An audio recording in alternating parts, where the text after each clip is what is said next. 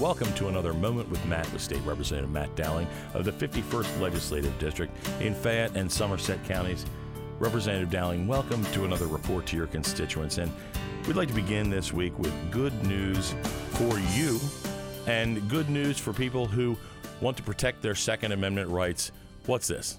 Well, uh, this week I was named the chairman of the Second Amendment Caucus for the Pennsylvania House for this session for 2021 2022. Um, we have uh, already had some meetings with some third parties that are interested in the Second Amendment and concerned about the Second Amendment. Talked to a lot of constituents. Um, as well, and we put out uh, a memo asking uh, for which members would like to join. We're at about 50 members. It's a bipartisan group uh, here in the Fayette County area. Uh, Representative Ryan Warner, Representative Bud Cook, and Representative Pam Snyder are all members of the Second Amendment Caucus.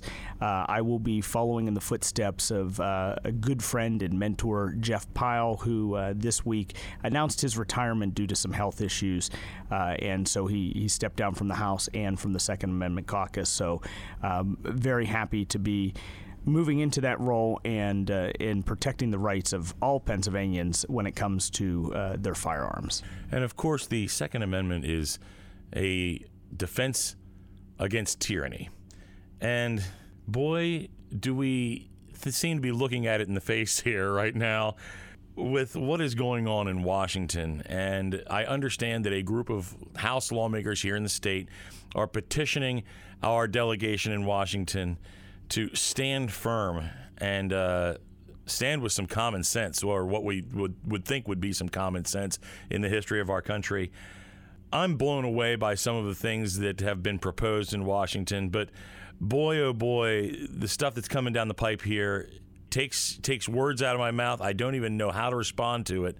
It just seems outrageous. Talk to us about what you are standing up for and why it's so important that people contact their congressional.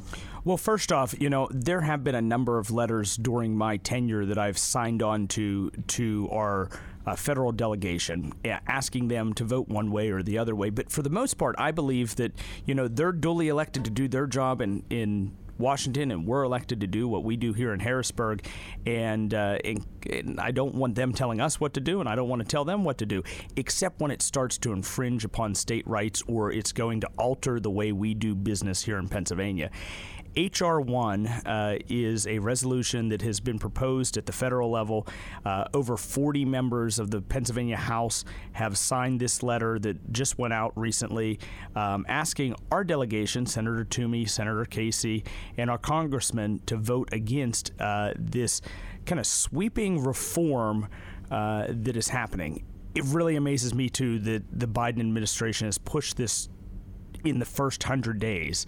Um, and this week, the scary thing is it passed from the House, and now the Senate has a scheduled um, Tuesday hearing on the resolution. If you don't know about it, um, it makes a huge number of changes. One of the things it does, uh, I believe, is it kind of censors people. It, it goes against the First Amendment. Uh, it adds some additional requirements that if you are going to advocate, especially online, for a purpose, not just a candidate, you're going to be held to uh, some of the same kind of disclosures that a candidate in a commercial would be held to. So we've all heard at the end of the commercial, paid for by the friends of whoever. Um, and those kind of disclosures now would be required of groups of individuals that are advocating on issues. And uh, that could really disenfranchise some people and silence their voice on First Amendment issues. They're asking folks to jump through a lot of hoops just to speak in public, essentially, what they believe. And we don't need a whole bunch of reporting requirements to have a charity speak their mind or an individual speak their mind or a church speak their mind. Uh, those should be kind of left in the public sphere, but that's not all.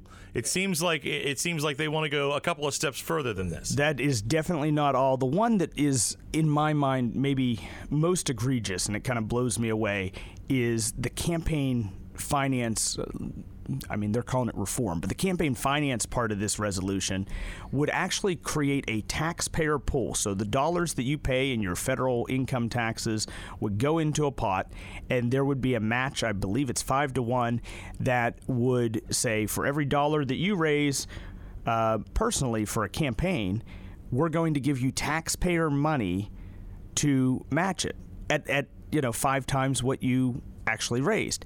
Now, the premise or the selling point is that it takes big money out of politics. But it really doesn't. It just is a multiplier that is adding more money into politics. An amplifier. Absolutely. So, you know, it, it really worries me. I I don't understand who in their right mind would think that a federally funded campaign for office is a good idea but you know it's written into this bill and that's one of the very scary parts about that you know you the taxpayer will be funding potentially you know my next campaign or the next guy's campaign.